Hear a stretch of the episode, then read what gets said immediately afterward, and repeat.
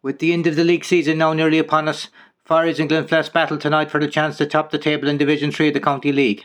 Glenflesk has a perfect record so far this year, winning 8 from 8. Firies have suffered two defeats so far, but are still in a strong position in second place. They got to the speed of the game quicker, with Sean Burke and Aaron Flynn getting the opening points of the evening. Glenflesk were slow to get going, with lots of lateral play and losing the ball in the tattle. They eventually forced a turnover of their own. Ian Roach the man to steal the ball. Chris O'Donoghue found Kevin Bowler, who drew Brian McCarthy's towards him, before feeding Dylan Roach, who found the unguarded net. Wing back TJ Palmer was finding room on the right hand side for Firies and showed his scoring touch, firing over from far out. Another great bit of play then led to a second Glenflesk goal. Kevin Bowler and Kieran O'Donoghue started the move. Ian Roach then provided the incision to open up the Firies defence.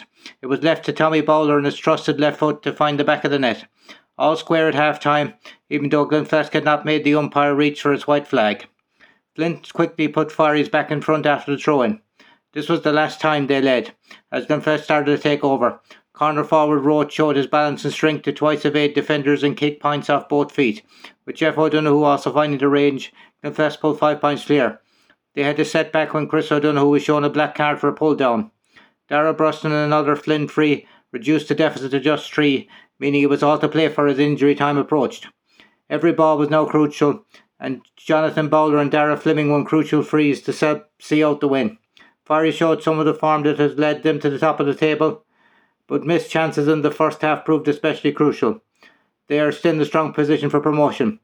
Glenflesk have already secured that, and, are, and their ninth win in a row wraps up the Division 3 title. They finished with home games against St Pat's and Ballydonoghue, determined to complete a perfect season. That is now very achievable. Thanks for listening and good luck.